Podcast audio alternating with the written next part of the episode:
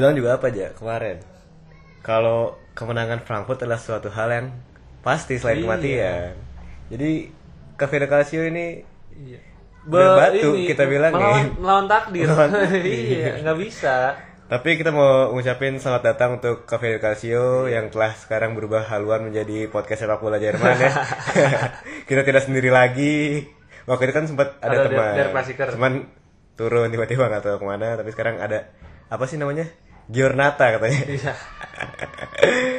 Tapi kalau misalnya tadinya kita yang kalah tuh, ya gue juga udah kepikiran Iya, kita Giornata, pikir apa? jadi Giornata. ya?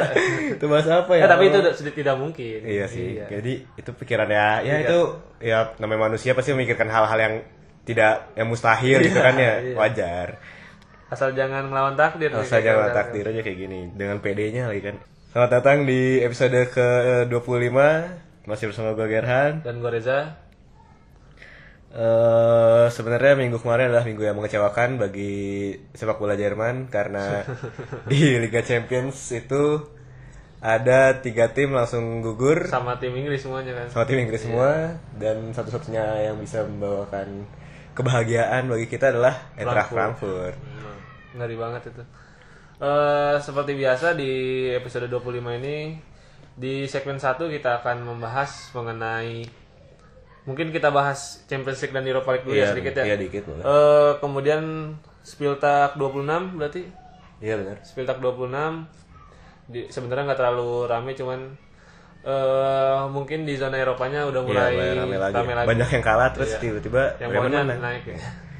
Di segmen 2 kita bakal bahas tentang seputar kualifikasi Euro 2020 nih. apa Banyak apa yang harus diantisipasi Iya, apalagi di Jerman juga banyak debutan, banyak nggak banyak sih sebenarnya, cuman ada nama-nama yang mengejutkan.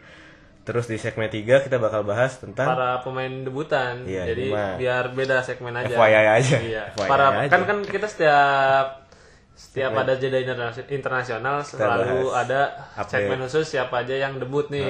Jadi jangan sampai hilang langsung aja kita bahas dari yang paling mengecewakan dulu Bayern Munchen kalah di kandangnya sendiri lawan Liverpool Iya.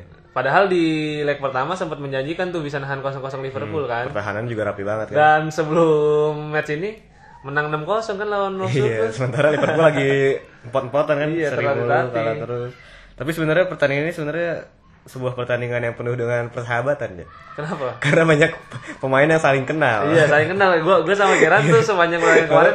Ini siapa aja yang saya kenal ya? mungkin, Kayak- mungkin siapa aja? Si James Rodriguez kenal sama Fabinho ya kan. Karena Monaco. Karena Monaco Nah, Terus dulu. kayak Firmino sama Niklas Sule.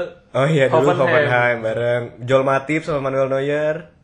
Sama-sama Schalke dari dulu. Gini Wijnaldum sama Arjen Robben. Heeh, sama Van Dijk. Iya, Belanda. Kalau Klopp kan kenalnya banyak tuh Lewandowski, Hummels, sama Rafinya Jerman. juga kenal sama Firmino kan, sama Fabinho. sama. Matip juga kenal berarti si Rafinya Iya, si Matip dari kecil kan di Ini satu lingkungan. satu jadi sahabat dan nggak nggak ada gontok-gontokan gitu sebenarnya secara nguasain pertandingan Munchen lebih nguasain pertandingan kan tapi benar-benar nggak bisa bikin peluang nah benar-benar kayak kalau menurut gue sih kalau masih waktu masih pas satu satu sama gitu masih masih ada daya, juangnya sih. Begitu udah ketinggalan dua satu kayak lemas banget semua.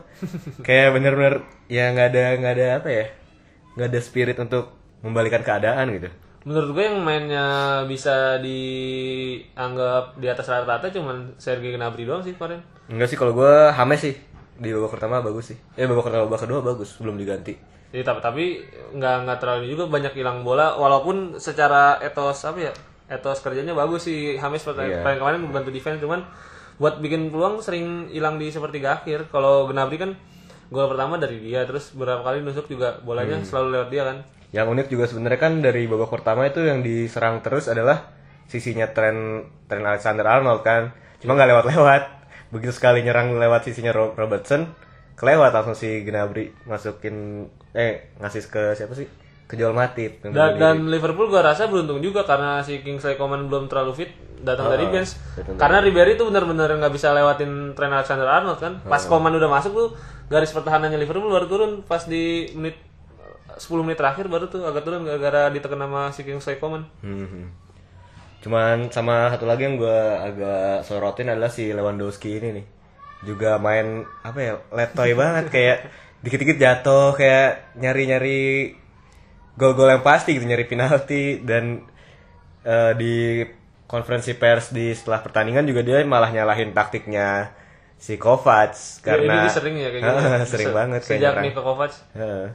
bukannya introspeksi diri gitu ya Tapi di luar itu emang Liverpool di pertandingan ini mainnya bagus banget sih. Iya, Khusus- bener. khususnya enggak sih Sadio Mane. menurut gue nggak bagus banget kayak Ba- ini ba- ini bukan 100% nya Liverpool gitu menurut gue Iya, ta- tapi kayak kalau misalkan lu nonton Liverpool lawan City nah itu baru itu Liverpool 100% banget kalau lawan City Liverpool City yang mana?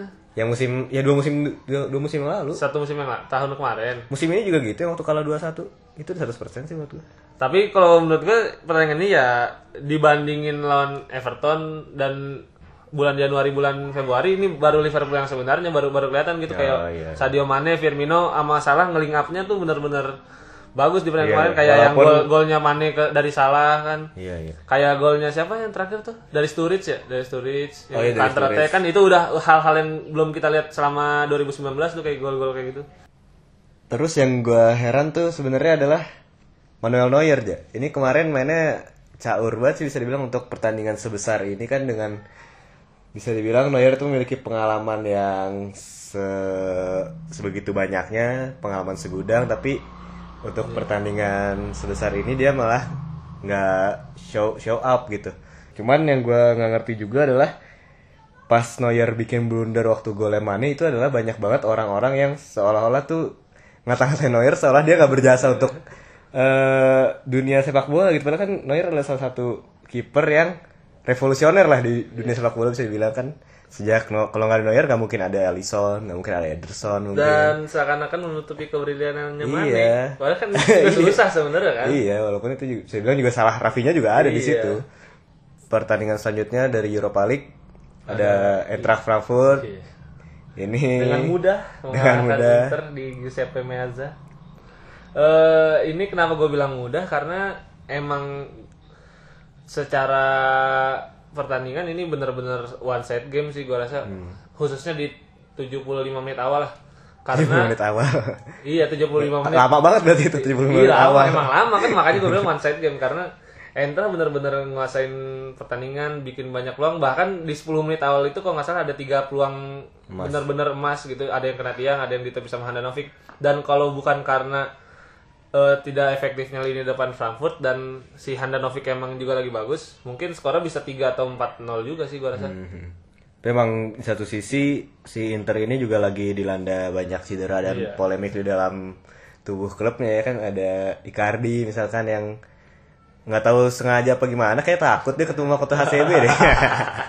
takut, takut ya. takut itu. Eh, itu kalau lihat di benchnya yang pemain senior itu cuman Rano Cia mantan pemain Hul sama Brozovic sisanya itu gue nggak kenal sama sekali Bahkan ada yang debutan pemain termuda Inter kan, iya 16 dua- tahun. 16 tahun 2002 gitu berarti Sebastiano Esposito sama Merola terus ada Zappa sama Gavioli ini beda lagi kan pas leg satu bukan mereka berempat ini bahkan Iya. yang beda lagi Si strikernya juga kemarin Politano ya? Politano Saking nggak ada striker Enggak, striker kayak Tabaldi Oke, Tabalde. Bek kanan siapa tuh bek kanan? Bek kanan Daniel D'Ambrosio sama Suarez ganti-gantian kanan kiri. Iya, gue juga gue juga herannya adalah si Suarez itu main dimaininnya out of position kan kemarin. Main di kiri. Dan di kiri kan, iya. Padahal salah satu eh, satu-satunya hal yang bisa dieksploitasi dari Cedric Suarez adalah crossing crossing ya kan kalau lu main di kiri sebagai fullback lu crossing harus inverted gitu jadi agak susah sih. Dan Suarez diganti menit 62 diganti sama Rano Cia. Jadi abis itu main 3 back nggak nggak ngerti Nggak ngerti Suarez ya. itu kayak gimana.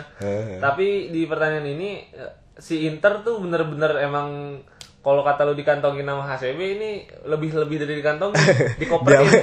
dikarungin. Iya, dikarungin. Kayak bagi-bagi. eh sepanjang pertandingan nggak bisa bikin serangan baru menit 71 kalau nggak salah ada shoot on target Hmm. lewat Politano lewat itu juga dari tendangan jarak jauh dan setelah menit 70 ke atas si Inter dapat peluang karena syuting-syuting dari jarak jauh doang Cuma kalau ngomongin Frankfurt ini nggak terlepas dari ini sih jasanya Niko Kovac musim lalu juga sih kalau gue bilang. Si Adi Hutter kan emang niatnya pengen ngubah skema permainan kan dengan main 4 back di lima pertandingan awal gitu dan hasilnya nggak memuaskan. Begitu balik ke 3 back lagi mainin dua wingback yang eksplosif seperti Philip Kostic yang secara beruntung sih itu menurut gue nemuinnya gara-gara William kartu merah terus juga Dani Da Costa yang musim ini bagus banget dan hasilnya ya udah bagus lagi Salah satu tim paling menghibur di Eropa saat iya ini. ya. dengan implementasi permainan Niko Kovac musim lalu jadi gue rada aneh aja sih kalau untuk orang-orang fans Bayern yang mungkin gak sabaran gitu sama Niko Kovac di musim pertamanya Iya. apalagi dengan boardnya Bayern Munchen yang sangat pelit itu musim ini kan gak beli siapa-siapa Eh, di delapan besar ketemu sama sama Napoli eh bukan Napoli mah Arsenal. Arsenal. sama Benfica jo, Luka Jovic Iya, Luka Jovic kembali. balik kamp balik ke Iya. kampungnya Nggak balik kampung sih. oh iya bukan ya Eh, Luka Jovic balik tim kan sampai sekarang masih hitungannya pemain pinjaman kan Mhm. si Jovic Eh, balik ke Benfica tim di mana dia harusnya bisa berkembang di sana Iya. kan Cuman, karena kemarin satu iya, satu kali mabuk setelah gue baca ternyata Luka Jovic ini kenapa dia dipinjemin adalah karena dia waktu itu waktu malam sebelum debutnya udah janji ini bakal debut besoknya mabok-mabok ketahuan Kayak saking senengnya kali ya Saking senengnya. besok debut besok debut merayakan Iya, merayakan, kan, iya, party, debut. eh, harusnya kan ketahuan. setelah malamnya baru Iya. mabok-mabok ya katanya si Jovic ini juga miliki ini sih masalah sama homesick waktu itu gara-garanya jadi dia kayak nggak punya teman gitu kayaknya di sana kan Benfica siapa sih si Serbia ini Markovic. Zivkovic Ah ya mungkin, eh bener-bener Zivkovic, tapi nggak se mungkin nggak sebanyak sebanyak di di Frankfurt, Frankfurt, ya. sekarang kan itu pelatih gegar dulu budaya. Kovac ya kan Iya, yang dan Portugal kan budayanya beda beda banget sama Iya, daerah udah nggak Serbia. Eropa lah gitu dan masih ada siapa lagi tuh Kostic, Gacinovic yang kemarin kan. seenggaknya ngomong dengan bahasa yang sama gitu Eh, sekarang mungkin kita beralih ke Bundesliga. Ada pertandingan apa aja yang seru minggu ini kan? pertandingan yang seru minggu ini ini sebenarnya dikit sih yang seru Bayern 6-0 main sih itu sebenarnya nggak seru Iya, itu nggak karena ya udahlah main sih Iya udah. Ini Bayern kayaknya udah balik lagi ke inilah. Eh, kayak enggak ini main kayaknya buat jadi pelampiasan dari kekalahan Liverpool. Ngamuk kayak misalkan lu main PS, eh main PS. Tim lu kalah terus main PS di di PS lu menangin 10-0. Iya, mainnya beginner gitu ya. Ya udah ini mah Bayern kayaknya balik lagi ke performa kayak musim-musim sebelumnya di mana kalau lawan tim-tim kayak gitu udah pasti menang gede gitu. Dan James hat-trick kemarin. Iya, Hamis Hattrick, Lewi golin lagi setelah eh, tidak terlihat lawan Liverpool. Ternyata muncul di pertandingan kemarin. Yang paling seru pekan ini mungkin Hertha Berlin lawan Borussia Dortmund kan. Iya benar-benar. Dan Dortmund lagi-lagi menangnya tipis jadi si Munchen yang menang 6-0 jadi makin jauh deh itu ininya. Goal difference-nya sekarang kan beda 7 kalau nggak salah.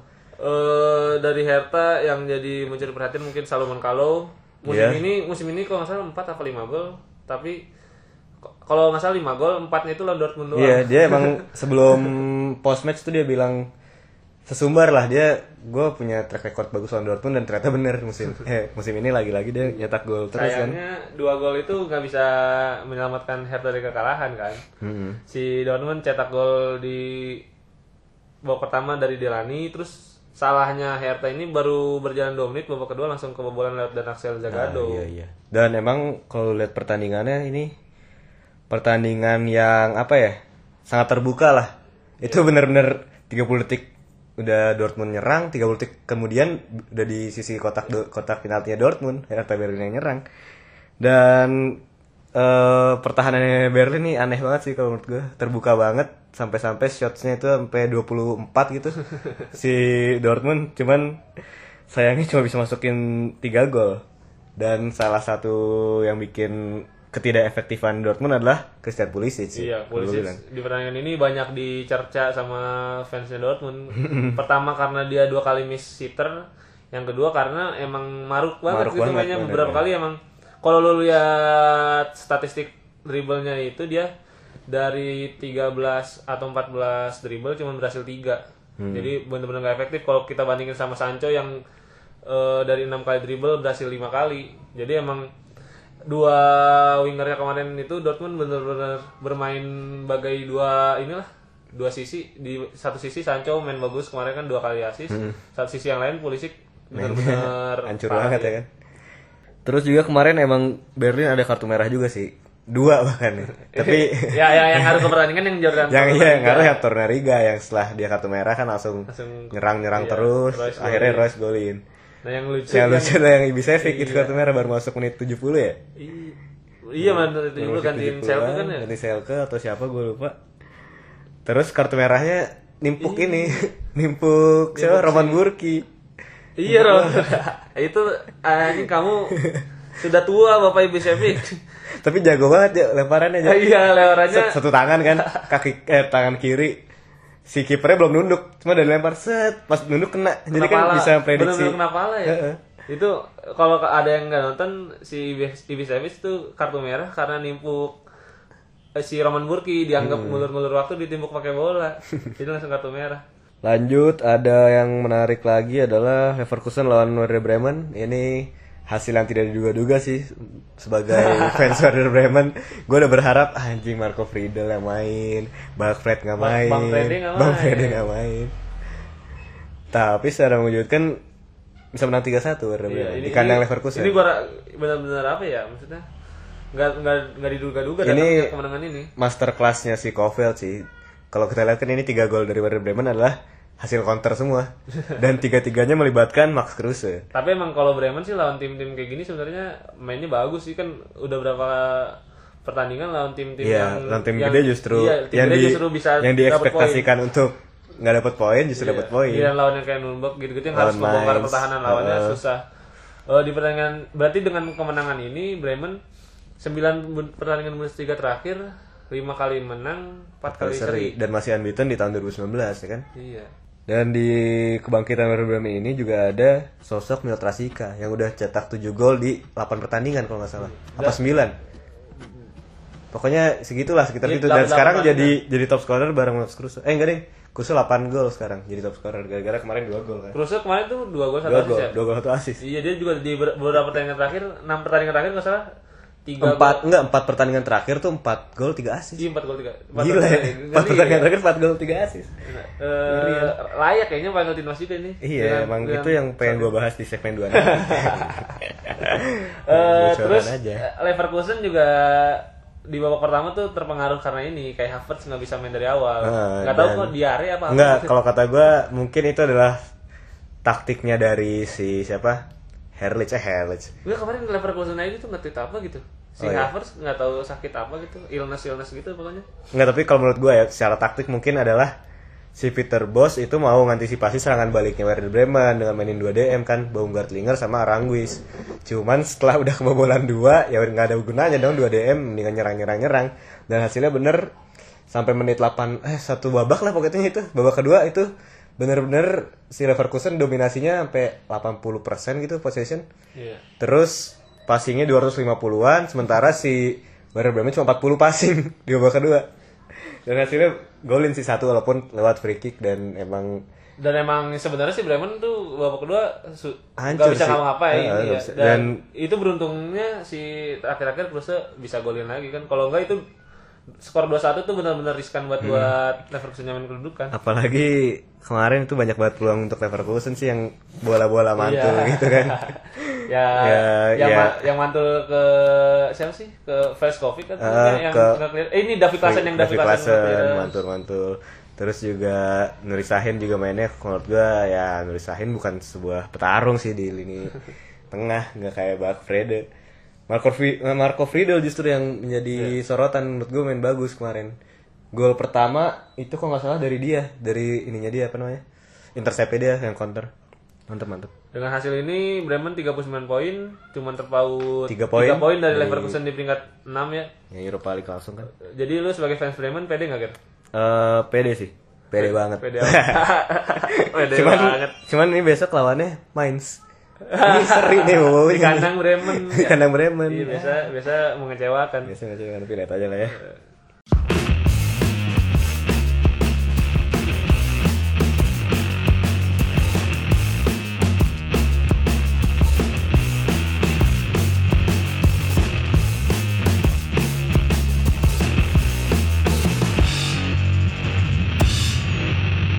Ada beberapa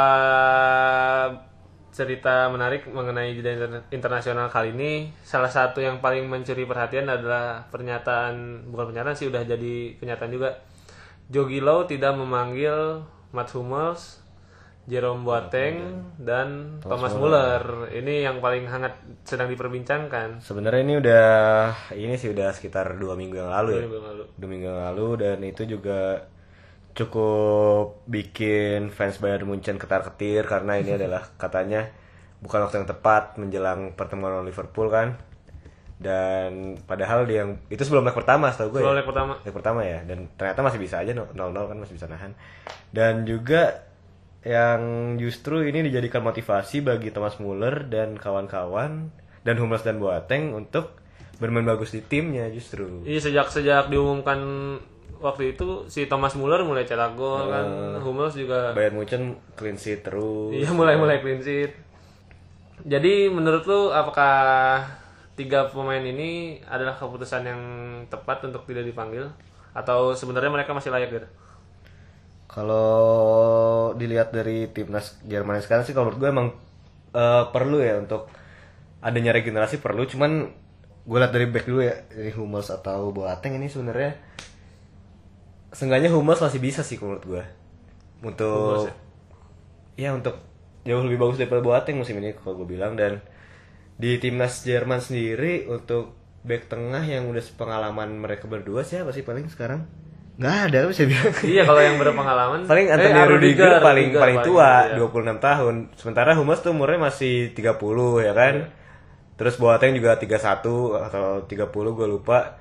Ya seenggaknya harus ada satu sosok yang tua lah di belakang walaupun masih ada Neuer ya di belakang. Tapi kan Neuer nggak nggak mungkin nggak beda beda pendekatannya cara dia ngatur lihat dia dari kiper atau lihat dia lihat sebuah permainan dari seorang pertahanan kan. Eh seorang back gitu beda menurut gue Eh, kalau menurut gua emang kalau Hummels sih masih ini sih. Iya, Cuman kalau Jerome Boateng itu Itu ya itu kata gua keputusan yang tepat sih karena emang regresinya tuh parah banget kan Boateng dalam beberapa musim terakhir. dan juga walaupun buat yang dicoret juga masih ada si Sule atau Rudiger gitu yang Iya. yang sepantaran lah untuk kalau dilihat dari dari performa setahun dua tahun belakangan ini ya walaupun si Sule atau buat Rudiger ini belum mencapai level tertingginya waktu saat Boateng lagi pik-piknya tuh belum menurut gua si Sule sama Rudiger ini.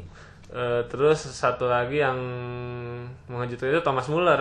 Iya, Thomas, Thomas Muller kan sebenarnya juga masih kayak masih 30 tahun kan? dan dan masih ngejar beberapa rekor gitu kan kayak di nasional timnya di Piala Dunia atau iya Piala Dunia kan dia yang masih ngejar Gerd Iya, Muller masih tuh belum belum belum nyampe kan ya lupa gua. kemarin kok nggak salah gara-gara kalah di ini kan kalah di grup belum cetak gol si Muller tuh eh gua rasa kalau Thomas Muller dengan keterbatasan striker saat ini ya menurut gua masih bisa dipanggil sebenarnya tapi nggak sebagai pemain inti. Cuman bisalah ngasih sedikit perbedaan di ininya.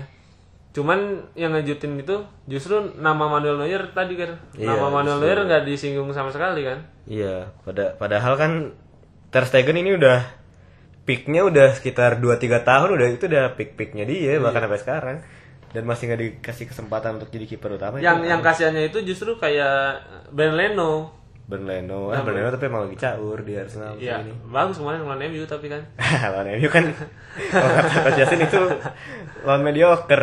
Enggak cuman kasihannya kayak Bernardo nggak dipanggil kan jad- jadinya. tapi emang kalau misalkan kita bandingin Bernardo sama Kevin Trapp ya bagusan Kevin Trapp musim ini. Iya, emang emang Kevin Trapp bagus banget di khususnya lawan Inter sama Sama- dua iya, dua dua di Liga- lah. di Liga juga bagus. Inter sama Kevin tadi malam tuh pas lawan pas lawan Nuremberg, bagus itu dia bikin penyelamatan pas pas masih emang 1-0 kan sekarang itu.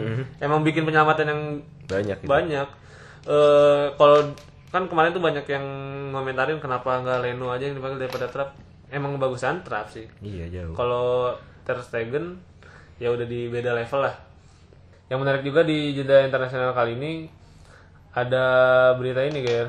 Berita Marco Grujic. Kenapa tuh? Marco Grujic ini ribut sama ini hasas ini hasas banget pemain-pemain Balkan sih? Ribut sama pelatih tuh. Kayak kayak lu masih ingat Lovren, ya kan? ribut Lovren kan. Sasko siapa tadinya? Si Grujic ini ri- apa ribut sama pelatihnya karena dia tidak ini dulu pas November nggak tahu Oktober nggak mau main buat timnas U21 pas dipanggil Hmm. jadi katanya ah dia suruh in- introspeksi dulu aja jadi nggak dipanggil sama timnas senior Iya. itu padahal baru sih ini hal-hal kayak gini Padahal Grujic kan musim ini bisa bilang sebagai musim breakthrough-nya Grujic lah kalau lihat di semusim ya dia di Liverpool tuh nggak ngapa-ngapain ya kan. musim ini bahkan sampai dipuji-puji sama si Paul Dardai sebagai the next Stefan Evenberg ini nggak tahu lebay apa gimana atau mau naikin harga gerujik bantu-bantu Liverpool kan ya nggak naikin aja harga gerujik atau enggak emang ingin ingin bikin gerujik betah gitu siapa tahu gue nggak ngerti sih dan di Berlin sendiri emang gerujik sejak di loan juga udah jadi starting eleven ya kan selalu udah jaminan Dan maksud gua ini kayak gimana ya?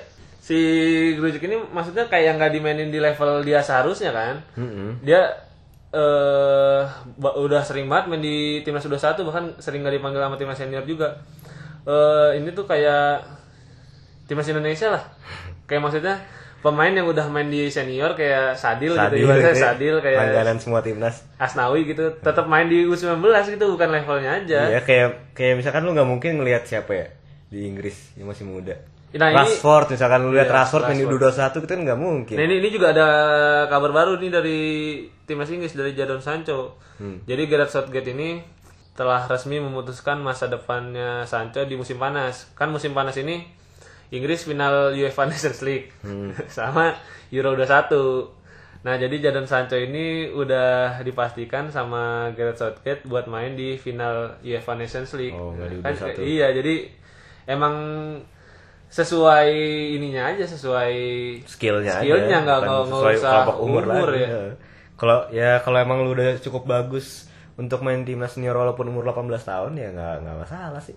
Eh terus ada berikutnya ada ini sih fans Bundesliga yang kesal sama Didier Deschamps Kenapa tuh? karena dua pemain yang bermain apik di Bundesliga nggak dipanggil ke timnas Prancis. Jadi fans-fans Bundesliga tuh berharap Sebastian Haller dan Jerome Rosilon kepanggil di timnas, tapi kenyataannya tetap tidak dipanggil. Walaupun sebenarnya si Deschamps ini tetap ngelihat Bundesliga sih kan buktinya dia pas November kemarin manggil Alexander Plea tuh pas lagi bagus-bagus Oh ya. iya benar-benar. Menurut lu Rosilon sama si Haller nih udah cukup nggak ngebuktiin dirinya kalau buat masuk timnas Prancis kan? Ya kalau menurut gue cukup lah. Ini pemilihannya Deschamps juga menurut gue aneh sih. Kurt Zouma gitu kan masih dipanggil ya. itu aneh banget sebenarnya. Kurt, Kurt Zouma Kurt tapi Zouma, Laporte belum dipanggil ya? Kalau nggak salah Laporte ya? Amerik Laporte nggak dipanggil. Iya kan makanya. Yang yang dipanggil si gue emang rada-rada aneh sama Deschamps tuh pemilihannya rada aneh. Eh ba- bahkan Levin Kurzawa dipanggil lagi. Heeh, level gue lebih kiri ya. iya. Levin Kurzawa nih sih, ya maksudnya Levin Kurzawa udah parah banget kan di PSG tuh bahan bahkan jadi bahan ceng-cengan kan. Cuma buat inilah buat eh, menghibur tim. yang bikin video makin pembe tuh. yang tau gak nyanyi lagu lagu tambah-tambahan. Satu tambah satu berapa? Oh kayak mau kayak gitu. peran Moreno di Liverpool menenangkan Firmino. Fabinho biar biar pada bertahan. Terus kayak di lini depan kan yang benar-benar striker murni itu cuman Giroud kan. Mm-mm. Si yang Griezmann, lagi? Mbappe kan maksudnya bukan striker murni kan. Haller, Taufan dipanggil ya. Taufan panggil, Nabil Fekir, Thomas Lemar. Ya, tapi susah sih kalau di depan sih emang. Iya kalau di depan bahkan Martial nggak dipanggil, gak tau karena Kan cedera. cedera. ya. Martial. Martial sama Dembele cedera ya. Cedera ya. sama Lacazette cedera. Emang- Iya, padahal banyak banget yang cedera tapi tetap nggak kepanggil Haller. Gimana nggak mencak-mencak itu fansnya Frankfurt.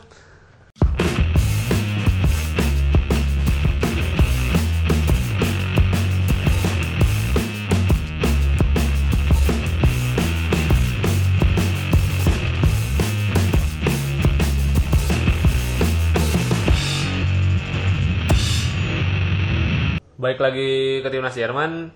Eh saat ini fans fans fans fans sepak bola Jerman juga lagi ini sih lagi mendapat asa baru gitu. Jo, si Joachim Low kayaknya mulai inilah. Mulai melunak lah ya kan. ini tapi emang udah seharusnya kan dia Iya, telat iya, telat berapa tahun tuh berarti buat bikin new generation Iya. timnas Jerman kan. Si timnas Jerman ini sekarang udah mulai manggil pemain-pemain muda. Jadi kayak banyak pemain yang dari U21 naik ke tim timnas senior. Iya. Hmm, ini bisa dibilang Jerman 2.0 setelah setelah 10 tahun dengan itu itu doang pemainnya kan sekarang udah mulai banyak pemain-pemain yang bisa dibilang umurnya masih di bawah 25 tahun. Iya. Ini contohnya adalah ini yang debutan dulu ya. yang debutan dulu Yang debutan itu ada Niklas Stark, Lukas Klosterman ya yang debutan. Lukas Klosterman Sama satu lagi Maximilian Eggestein. Ini dua, tiga pemain breakthrough musim ini. Enggak sih walaupun Niklas Stark sama Lukas Klosterman itu udah dua musim gitu di Bundesliga udah inti. Dan selain itu sisanya seperti yang udah dibilang seniornya cuma Neuer, Toni Kroos sama Marco Reus sama Rudiger udah itu yang di atas 25 kayaknya ya. Sisanya Andre Ter Stegen, Kevin Trapp tua sih, Kevin Trapp cuma jarang main.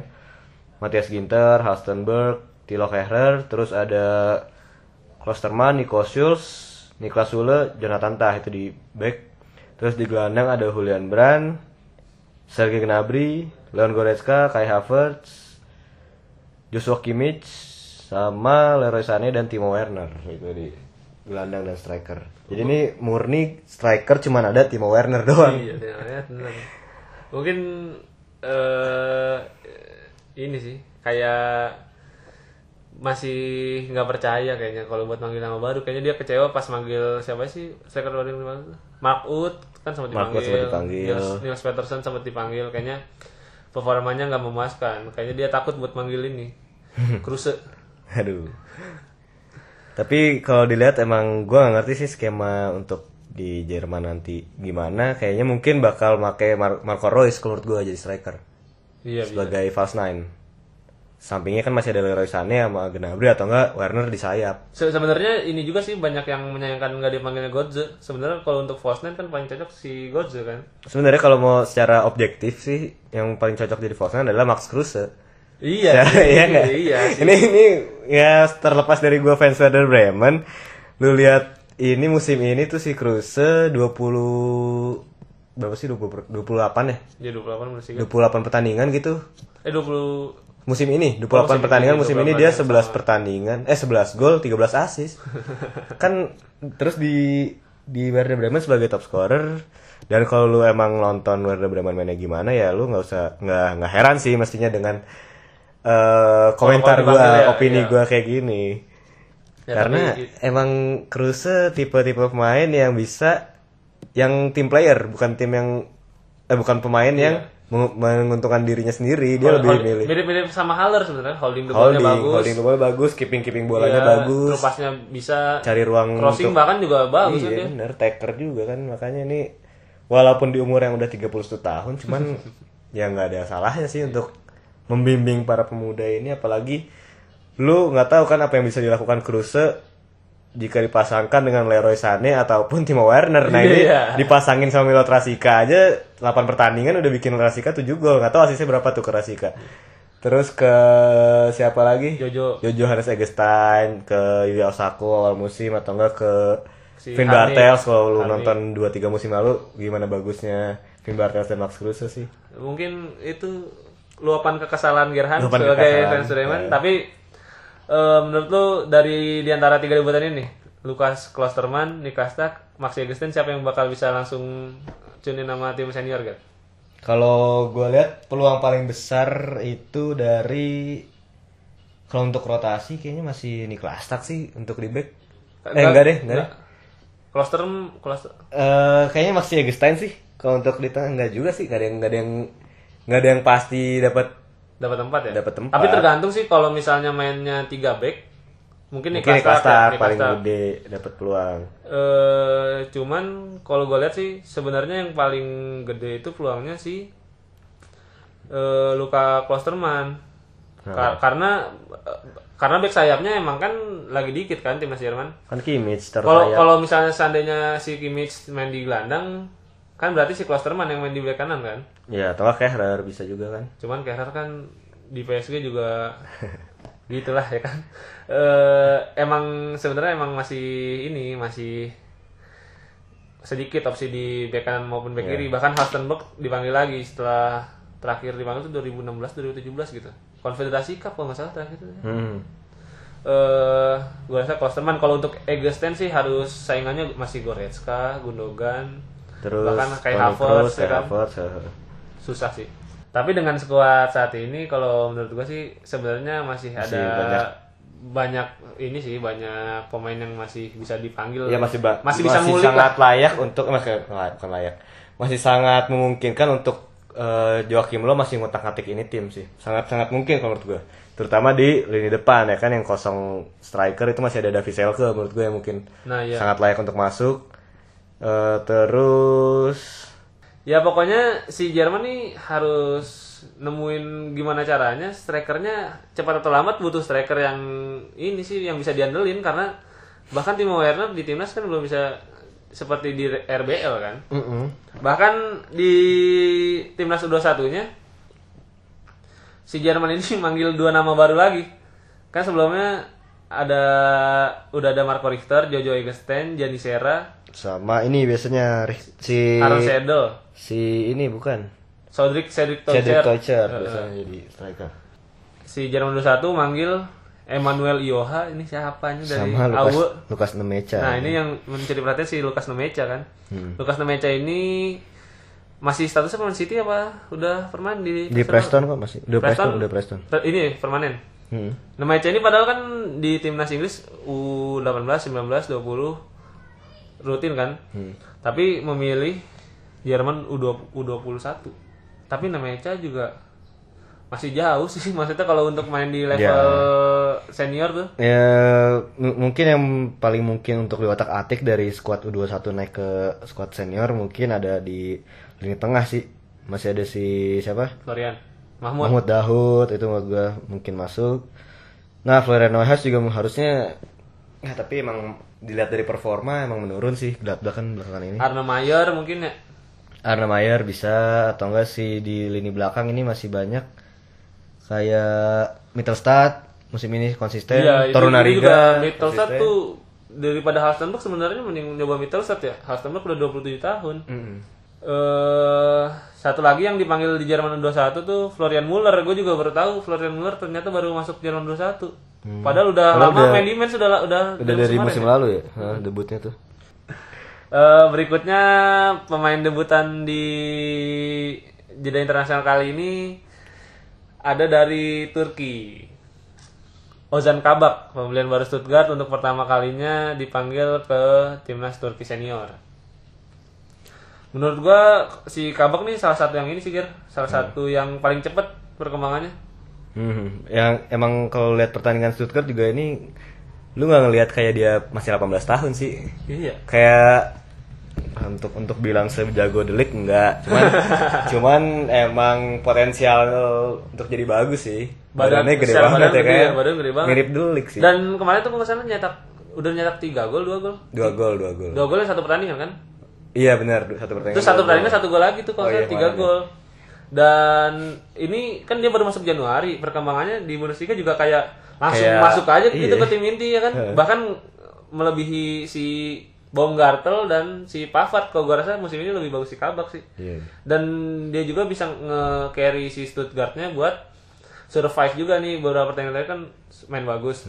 Pembeliannya bareng si Sven sama, Hmm. Sama si Zuber sih. Zuber dan Ozan Kabak ini emang berhasil sih. Dan ini dia perkembangannya di timnas juga cepet banget. 2017 itu masih jadi kapten Turki U17. Hmm. Dan musim 2012 it- delapan- 2018 itu baru masuk Turki U18. Dia nggak pernah di 19, 20, 21 langsung lompat ke senior. Berikutnya terakhir yang juga dipanggil untuk pertama kalinya ada Stefan Posch. Ini dipanggil timnas Austria. Eh, Stefan Posch dipanggil Austria untuk pertama kalinya walaupun udah main di 16, 17, 18, 19 dan 21. Tapi sebenarnya performanya si Stefan Post di Hoffenheim ya nggak bagus-bagus amat sih bisa dibilang. Dan kayaknya ya ini cuma buat dipanggil doang sih.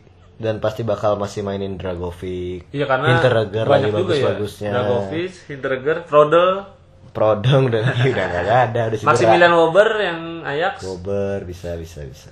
Eh, mungkin karena ini juga karena Ya, Philip. Linhart, Philip Linhart cedera Philip Linhart. Iya ngelengkapin ini aja squad aja sih. Berarti udah nggak lagi nih Ja, yang pemain-pemain debutan lagi nih. Ya udah nih, nggak sebanyak biasanya. Ya berarti mungkin seperti itu saja di segmen ketiga kali ini walaupun sebenarnya bisa dimasukin segmen 2. Cuma ini kita panjang-panjangin aja nggak apa-apa. Dan yang mau denger podcast sepak bola Jerman minggu ini Iya. ada pendatang baru yaitu adalah Cafe Del Calcio. Silakan didengar kalau nggak salah dia setiap hari Rabu ya. nggak tahu Setiap hari Rabu Rabu kalau nggak salah. Nggak tahu lah dia ngomongin apa kita nggak tahu ya. iya mungkin kemarin tuh pas nanya-nanya ada yang minta ngomongin Barzagli sama Jakarta pas di Iya Wolfsburg iya benar-benar. Jadi kalau yang mau dengerin silakan dan mungkin bisa juga follow eh, yang belum follow mungkin di Twitter follow eh, account kita @spiltakindo. Nanti kita di situ juga bakal update ini sih seputar ya nggak nggak mungkin mungkin nggak setiap hari cuman ya kalau lagi ada yang rame mungkin kita bahas Iya. di situ. Eh, minggu ini nggak ada pertandingan Bundesliga. Iya. Silahkan aja nikmatin. Jerman bertanding lawan Serbia persahabatan dan ini yang ramai itu tanggal 24 Maret. Lawan Jerman Inggris. lawan Berla- lawan Belanda. Oh, lawan Belanda, Iya, iya, kualifikasi Euro 20 2020. Semoga saja tidak seperti kemarin UEFA Nations League yang degradasi. yang dibantai.